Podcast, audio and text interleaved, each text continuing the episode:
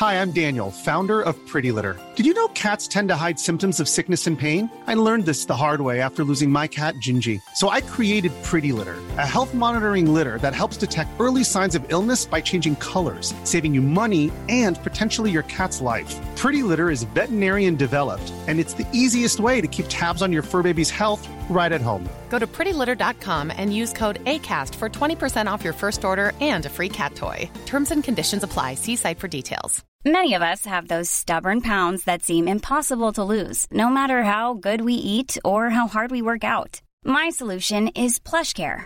PlushCare is a leading telehealth provider with doctors who are there for you day and night to partner with you in your weight loss journey. They can prescribe FDA-approved weight loss medications like Wegovy and Zepbound for those who qualify. Plus, they accept most insurance plans. To get started, visit plushcare.com slash weight loss. That's plushcare.com slash weight loss.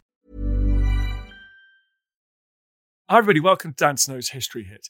I'm talking to Jane Robinson on this episode. We're going to discuss some of the myths around women, work, the First World War, and its immediate aftermath. The Sex Disqualification Removal Act of 1919 on paper was a social revolution. It opened the doors of traditional professions to women from which they had been barred by statute law until that point. They should have been treated as equals, but of course they weren't. Jane Robinson and I discussed some fascinating examples of female pioneers trying to live, work, establish themselves in careers that had been traditionally closed off to them. Absolutely fascinating episode. I hope you enjoy it. If you do want to listen to more podcasts, if you want to watch a range of history documentaries, you can do so. God, you lucky things. You can go to historyhit.tv. Imagine not knowing this exists, hearing about it now and discovering it for the first time. All of your history related problems are solved. All of them, right here, right now. Type onto a keyboard historyhit.tv. You will find a Netflix for history, just for history, full of wonderful programs for history fans. We've got Eleanor Janega storming the charts with her history of medieval England at the moment knocking me off all top three spots, which I'm very glad to see indeed. She's a total legend. Please go and watch that like everybody else. So head over to historyhit.tv. But in the meantime, enjoy this with Jane Robinson.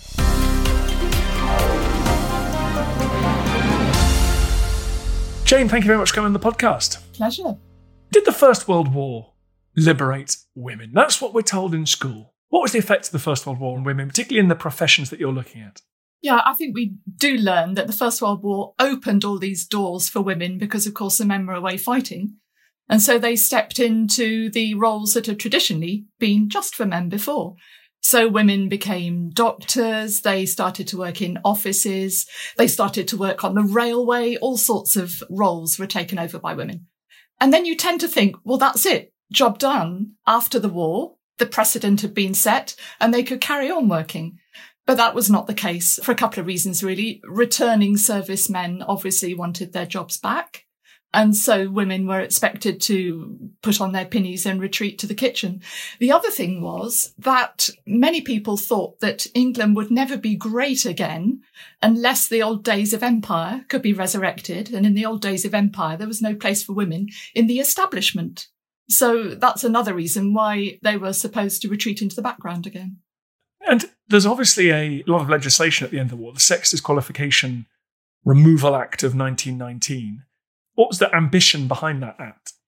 It was the latest chapter in a long story, really, which began, I guess, in the 1860s when women first started fighting in an organised way for suffrage and by implication for a voice in society.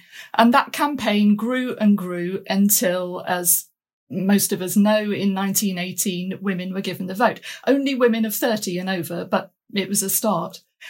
A year after that, the Sex Disqualification Removal Act, or SDRA for um, sake of simplicity, was passed as a sort of part two of giving women the vote. But it was just paying lip service really to a very large group of women who by now had had 50 years campaigning behind them and said that they wanted not only a voice in parliament, but they wanted higher education and they wanted the right to use their degrees when they had them in the professions. So it said, well, yes, we won't stop you from working in the traditional professions, but it was very ambiguous. The civil service, for example, had a complete exemption, so they were allowed to sidestep it altogether. And it was couched in such wishy-washy terms that, for example, Cambridge University didn't bother to give its women degrees until 1948, even though under the terms of the SDRA in 1919, that should have been a given. Well, it wasn't obviously anywhere like enough. Was it a start? Was it the first time there'd been a sex disqualification that ever been legislated for by the UK Parliament? I think it was the first time that it had been actively legislated. There had been acts of parliament before which had actively disqualified women, if you see what I mean. So the Great Reform Act in 1832 was the first one to say that women were not actually people in a legal sense, therefore they couldn't vote. The Medical Act of 1858 said that doctors had to be registered. And of course, women couldn't be registered by the GMC. But the SDRA was the first to actually enable women rather than forbid them from entering the establishment. I guess the point is that it was not followed through in its spirit by many organisations, including the civil service. Because, I mean, technically, women should have been able to then take a full part in civil society, magistrates, jurors, or the professions. I mean, it swept away all of the restrictions on them. But did it then become a matter of practice and you couldn't fix it just with the big sledgehammer of legislation? That's exactly the problem. You would think that an act like that, especially after women had the vote, would be throwing open the doors of the establishment and saying, come along in, you know, it's ours, come and join us. But that happened in so few cases.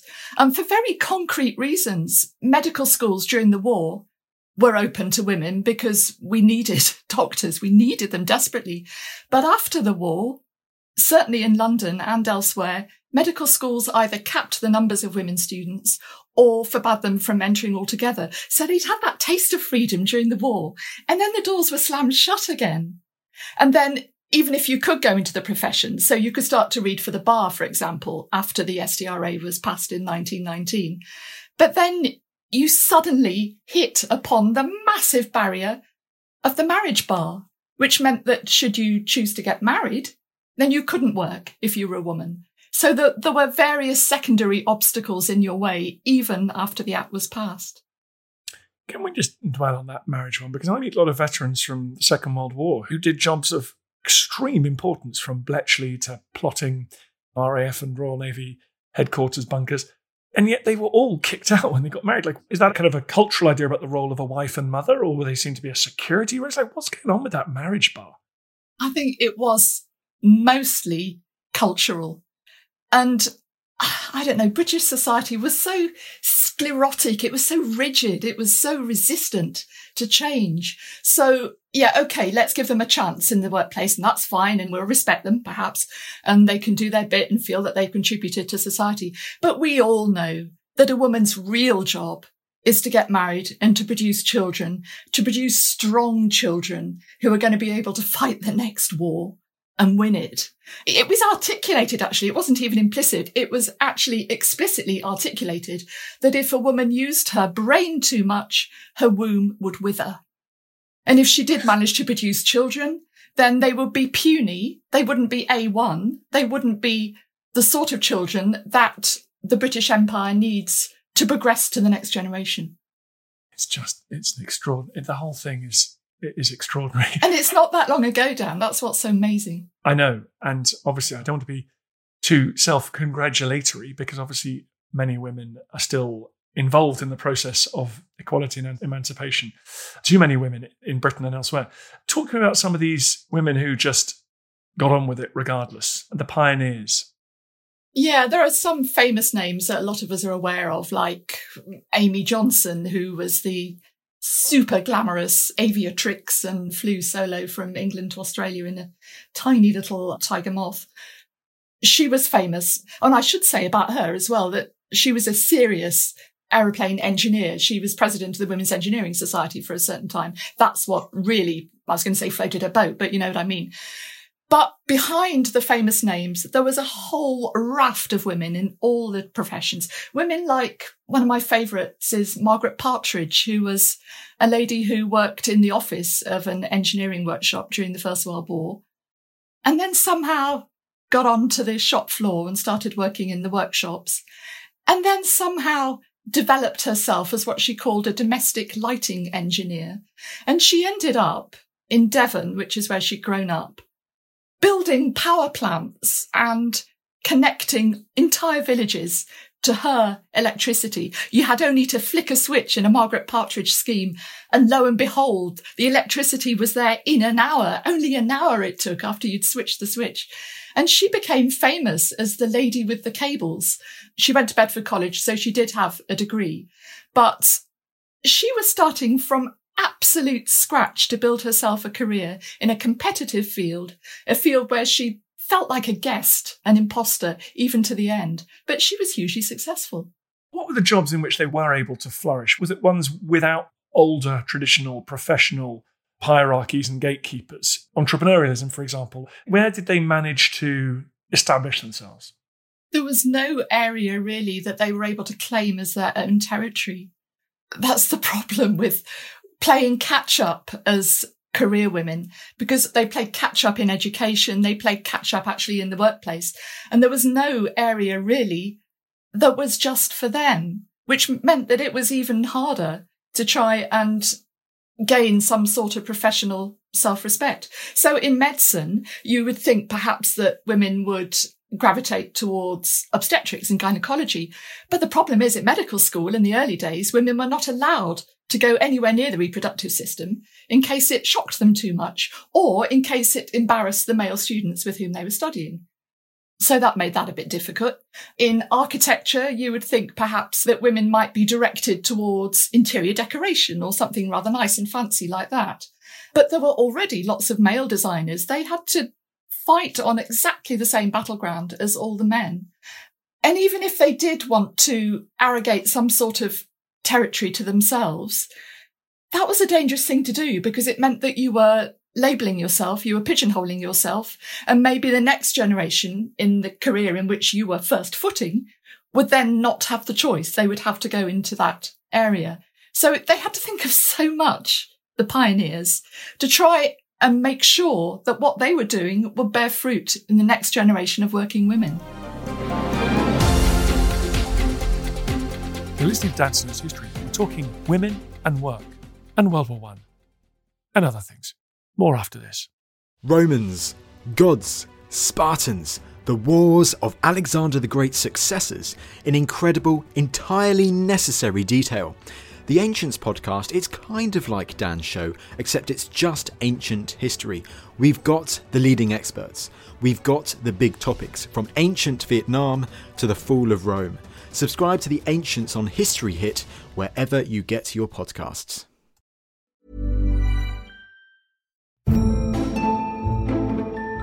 American politics are all struggle and strategy, passion and persuasion, and so much scandal. And they always have been. I'm Don Wildman, and on American History Hit, we're delving into Alexander Hamilton, whose bio was big enough for Broadway. From war to women and a dueling death to boot, Hamilton is a fundamental chapter of the American tale. Join me and a cast of worldly experts to meet the real Alexander Hamilton on American History Hit wherever you get your podcasts.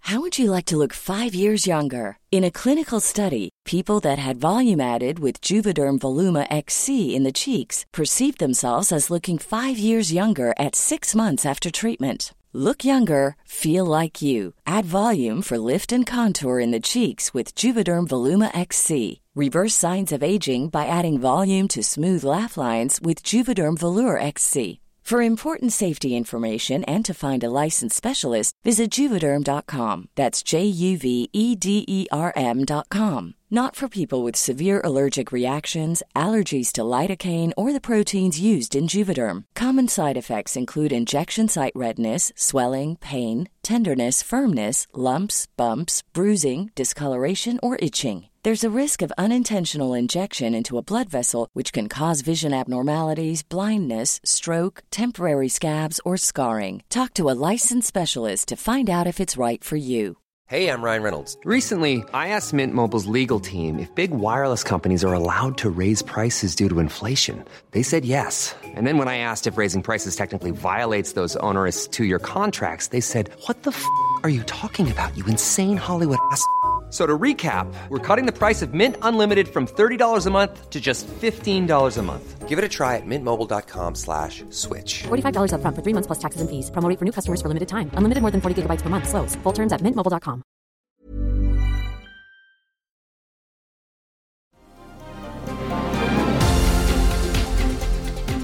What do you think the next generation of working women do owe these pioneers? Well, equality is a long game, as we know, and we're playing it still. And when I talk to modern women with any sort of professional ambition, they still tell me that they feel like imposters despite years of experience. But I think a really important thing to bear in mind is that role models are not only a comfort, but a real inspiration. And I think it's terribly important to realize that a generation, two generations ago, there were just ordinary women prepared to do what they believed they could do well and pave the way, break down the path with a great machete for those of us who follow. Just bear in mind that these were you and I, but with none of the advantages that we enjoy in the workplace because of what they did. I always think they didn't want to be bloody pioneers and macheting everything out the way. This one's do a bit of doctoring and architecture. I mean, it must be life's hard enough without finding yourself at the cutting edge of being like in an emancipation campaign. It must have just been completely exhausting. I couldn't agree more. And some of them waved the machete with great gusto and a certain militancy. But others, as you say, just wanted to get on with a job that they knew they could do well, that they knew would be valuable, and that they knew would be fulfilling. And it was very hard. What are the lessons, rather than sort of celebrating them and putting them on pedestals? What are the ongoing lessons? What do we need to do in our culture and our organizations to make sure that no other generation has to go through what they went through? Oh, that's such a hard question. I think the thing that got the pioneers through was mutual support, was networking, was a lack of defensiveness which is what hallmarked the professional workplace before they came along, I think. But at the heart of it all was mutual support. So you get women doctors building hospitals and using women lawyers as their legal advisors and using women architects um, to actually build the wards. And it's this mutual respect and mutual support which we should hang on to, I think, and that should be at the heart of any sort of progress.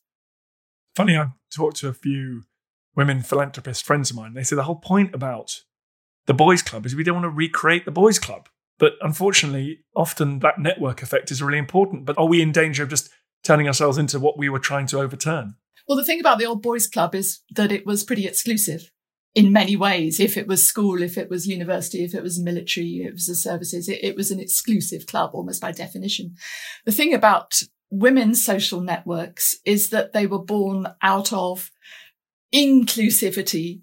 So I guess the first network was the suffrage campaigners in the 1860s. And that was people wanting to give every woman a voice. It was reaching out and it wasn't defending territory. It was trying to explore and reach out and bring light to women's lives. And I think that sort of network is the one that bears healthy fruit. Good point. Yeah, these are not people trying to get all their mates from Harrow into senior positions. Which other women should we know more about? Should we look to for inspiration from this generation? One of my favourites is a young woman called Gwyneth Bebb. She was a Welsh girl. She was one of the first to read law at Oxford. And Oxford didn't give its women degrees till the SDRA, till 1920 actually, but she went up during the First World War. She had an ambition to be a lawyer and she actually sued the Law Society for not letting women train as lawyers before the SDRA was passed. Of course, she got nowhere because you had to have a precedent to train as a lawyer if you were a woman. And because no women had trained before, there was no precedent. So it was this horrible, circular, smug argument going on. But she persevered. And when the SDRA was passed, she was one of the first to be accepted to read for the bar at Lincoln's Inn. She was admitted to Lincoln's Inn the day after her first daughter was born. So this disproves immediately the common argument that if you were a clever woman, you were infertile. And also nobody would want to marry you anyway because you were probably as ugly as sin if you used your brain. She did incredibly well at Lincoln's Inn. She also worked for the Ministry of Food during the war. She got an OBE for her war work. She had another baby you would think she almost had it all. Incredibly sadly, Gwyneth died in childbirth after her second baby was born. And her future looked so bright. And to those of us who admire her, as I say, she almost had it all. To those who thought that training women for law was a waste of time, and there were plenty of them, they said, Oh, sad, isn't it? But there you are. She's a woman. She died in childbirth. What a waste of a damn good training. So many people were inspired by Gwyneth to carry on, become barristers. And she's a real heroine today, not just to women in the law, but to members of her own family who are so, so proud of her. It's amazing the lengths to which men went to exclude women. Do you think the deep, dark reality for men is that we all thought, actually, if we let these people apply for these jobs, they're going to be better than we are? It has to be insecurity. Yes, I mean, that, that was a very valid point. They did think they would be better than them. That was one of the reasons why they didn't really want women to take university degrees because they started getting rather better marks than a lot of the men. I think another reason was that it was somehow thought undignified for a man to take orders from a woman. So if a woman was promoted above a man, that would be very distasteful. An explicit argument against women being in any position of authority at work was that men's wives wouldn't like it if they'd been told what to do by another woman at work. I mean, you're saying there's a depth of prejudice, but there was a shallowness as well. It was playground prejudice. One of the reasons that men didn't want women to read for the bar was because you have to go to regulation dinners at your inns of court. And they said, well, the women might eat all the cheese. And then architects said, we can't have women architects. Quick, let's think of a reason why we can't have women architects. I know ladies can't climb ladders. So architects thought they were safe because women didn't know what to do with their skirts and their ankles when faced with a ladder on site. To us, it's laughable, but to the pioneers, why, you must have wanted to just bang your head against the wall. But you had to keep well behaved because otherwise they would just say, ah, told you, they're all strident battle axes. What did we say? It must have been just exhausting, as it remains for too many women today, but just constantly battling against that kind of idiotic prejudice. Thank you so much for coming on this podcast. What is the book called? In fact, you've cleverly inserted the title already, but tell me what the book's called. It's called Ladies Can't Climb Ladders The Pioneering Adventures of the First Professional Women. I mean, ladies can't climb ladders. Tell you what, my daughter's natural environment is a ladder. She's happier on a ladder than she's on a terra firma. Thank you very much for coming on and very good luck with it. Pleasure. I feel the hand of history upon our shoulders. Of ours, our school history, our songs, this part of the history of our country, all were gone and finished. Got just a quick message at the end of this podcast. I'm currently sheltering in a small windswept building on a piece of rock in the Bristol Channel called Lundy. I'm here to make a podcast. I'm here enduring weather that frankly is apocalyptic because I want to get some great podcast material for you guys. In return, I've got a little tiny favor to ask. If you could go to wherever you get your podcasts, if you could give it a five star rating, if you could share it, if you could give it a review, I'd really appreciate that. Then, from the comfort of your own homes, you'll be doing me a massive favor then more people will listen to the podcast. We can do more and more ambitious things, and I can spend more of my time getting pummeled. Thank you. Small details are big surfaces, tight corners are odd shapes, flat, rounded, textured, or tall. Whatever your next project, there's a spray paint pattern that's just right. Because Rust new Custom Spray 5 and 1 gives you control with five different spray patterns. So you can tackle nooks, crannies, edges, and curves without worrying about drips, runs, uneven coverage, or anything else. Custom Spray 5 and 1. Only from Rust Thank you for listening to this episode of Dan Snow's History Hit. Please follow this show wherever you get your podcasts. It really helps us, and you'll be doing us a big favour. Don't forget, you can also listen to all of these podcasts ad free and watch hundreds of TV documentaries when you subscribe at historyhit.com slash subscribe. As a special gift, you can also get your first three months for just £1 a month when you use code Dan Snow at checkout.